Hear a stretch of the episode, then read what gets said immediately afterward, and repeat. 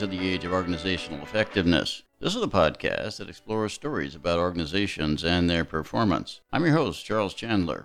Today we're at episode number 101, and I'm calling it When Bureaucracy Was an Innovation. Bureaucracy was an innovation back in the 1800s. The term was coined by Max Weber, who lived from 1864 to 1920. He was a German sociologist. For him, bureaucracy was the ideal type of organization because it was rational legal. That is, it was based on rational principles of how to organize. And there were three parts to the rationalization idea. The first was the ability to calculate the outputs if we knew the inputs. It was a factory model, which grew out of the Industrial Revolution. Number two, it was also based on methodical behavior. That is, the method is in the machine, and the factories of the time had many machines. In fact, the basis of capitalism was to take capital and invest it in machines that could improve the efficiency of the firm. And the third point to rationalization was reflexivity. That is, you would think about how you were doing and look for ways to improve over time. It was about efficiency and improving efficiency by doing things better. To understand how bureaucracy was viewed as the ideal form of organization, we have to understand how society was changing along with the methods of production.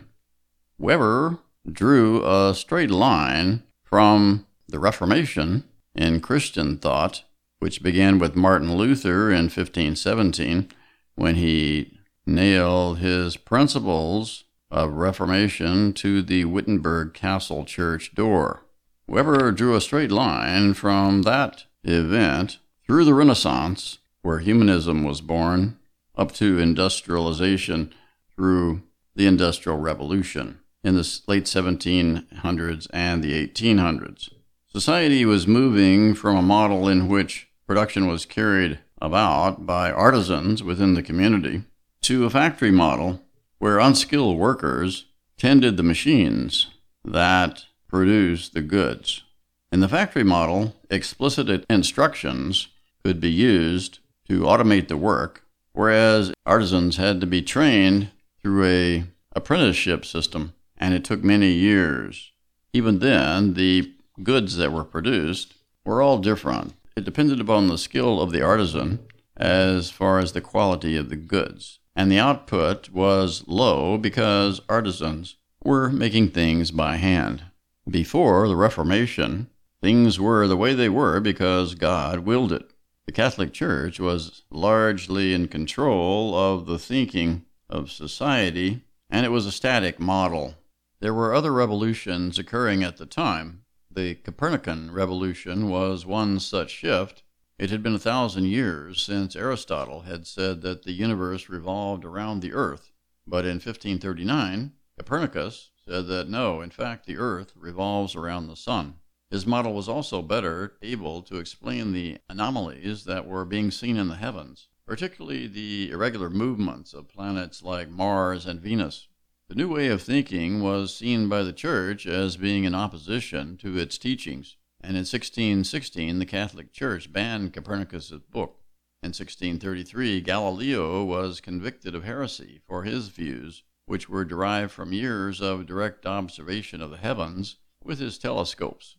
So when Max Weber was looking back on this period in the late 1800s, he wrote a book called The Protestant Ethic and the Spirit of Capitalism. After the Reformation, he said, how well you were at performing your role became important. It was about personal responsibility. Calvinism was another part of Protestantism of the time in which predestination said that your fate was set by God. And the proof of your election as to whether you were saved was how you lived your life and how much you worked. If you were financially successful, you were blessed by God. And so you tried to accumulate as much wealth as possible while living a modest lifestyle because wealth proved that you were saved. At the time, society was moving from a communal, traditional society where artisans produced everything into an individualist, capitalist society which was methodical and rational, and which factories produced the goods. Your work was your calling in the new paradigm, and you reflected upon your work to become more efficient and more productive. Profit was the metric of your success. So at the end of the 1700s, most firms were very small. They were often family owned firms with only a few individuals. The owners managed and the managers owned. We were moving from that model into the bureaucratic model when the railroads and the telegraph companies emerged in the mid 1800s. Middle management was instituted to be able to manage these larger firms. The bureaucracies of the time exhibited a hierarchy of positions, a clear chain of command with top down command and control, and formal written communications. Workers were hired for their technical competence, using detailed rules and regulations, and it was an impersonal system without consideration of the people that they were serving. Society was moving from a system in which legitimacy was from the traditional authority of the ruler, where we had the divine right of the kings, to a legal rational system in which the system itself was in charge.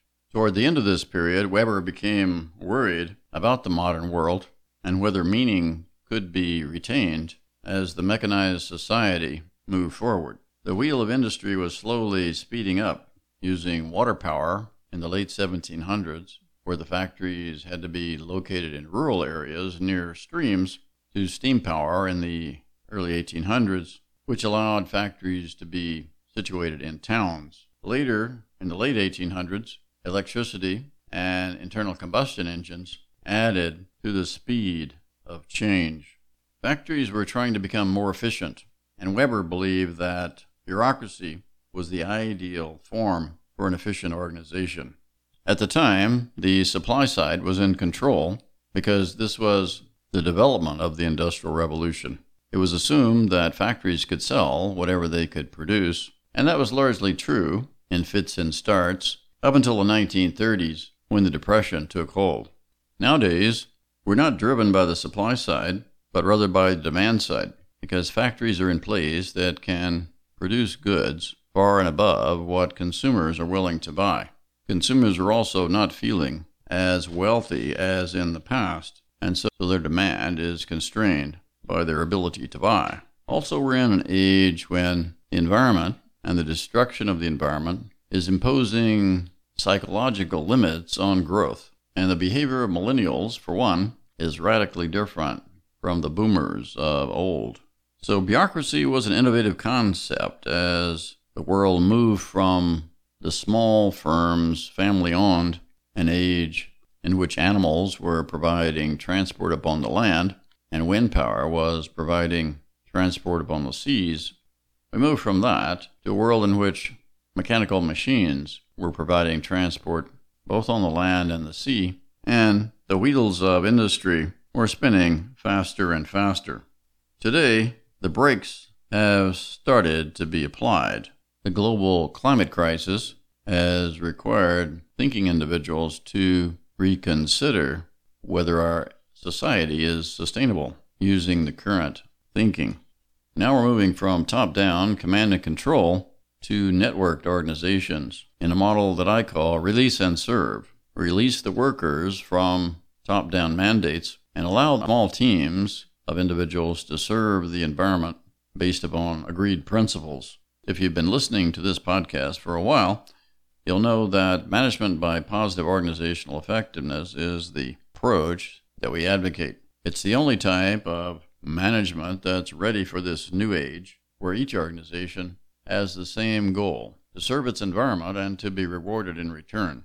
Previously, organizations had been formed around the two level model where inputs were converted into outputs in the most efficient manner. In the new approach, it's an input to outcome model where outcomes are attained outside the organization in the environment at a higher level instead of the price mechanism in the market serving to intermediate and to balance supply and demand. In the new model, the demand side response of actors in the environment determines the success of the organization itself.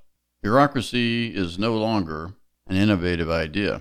It's long been associated with sluggishness and inability to perform to the extent that consumers might like. it's been associated with government. But big business is also just as much a bureaucracy. With the environment changing even faster these days, we need organizations that innovate and rapidly change at a rate that's equal or greater than what's in the environment itself. And management by positive organizational effectiveness is ready for these challenges.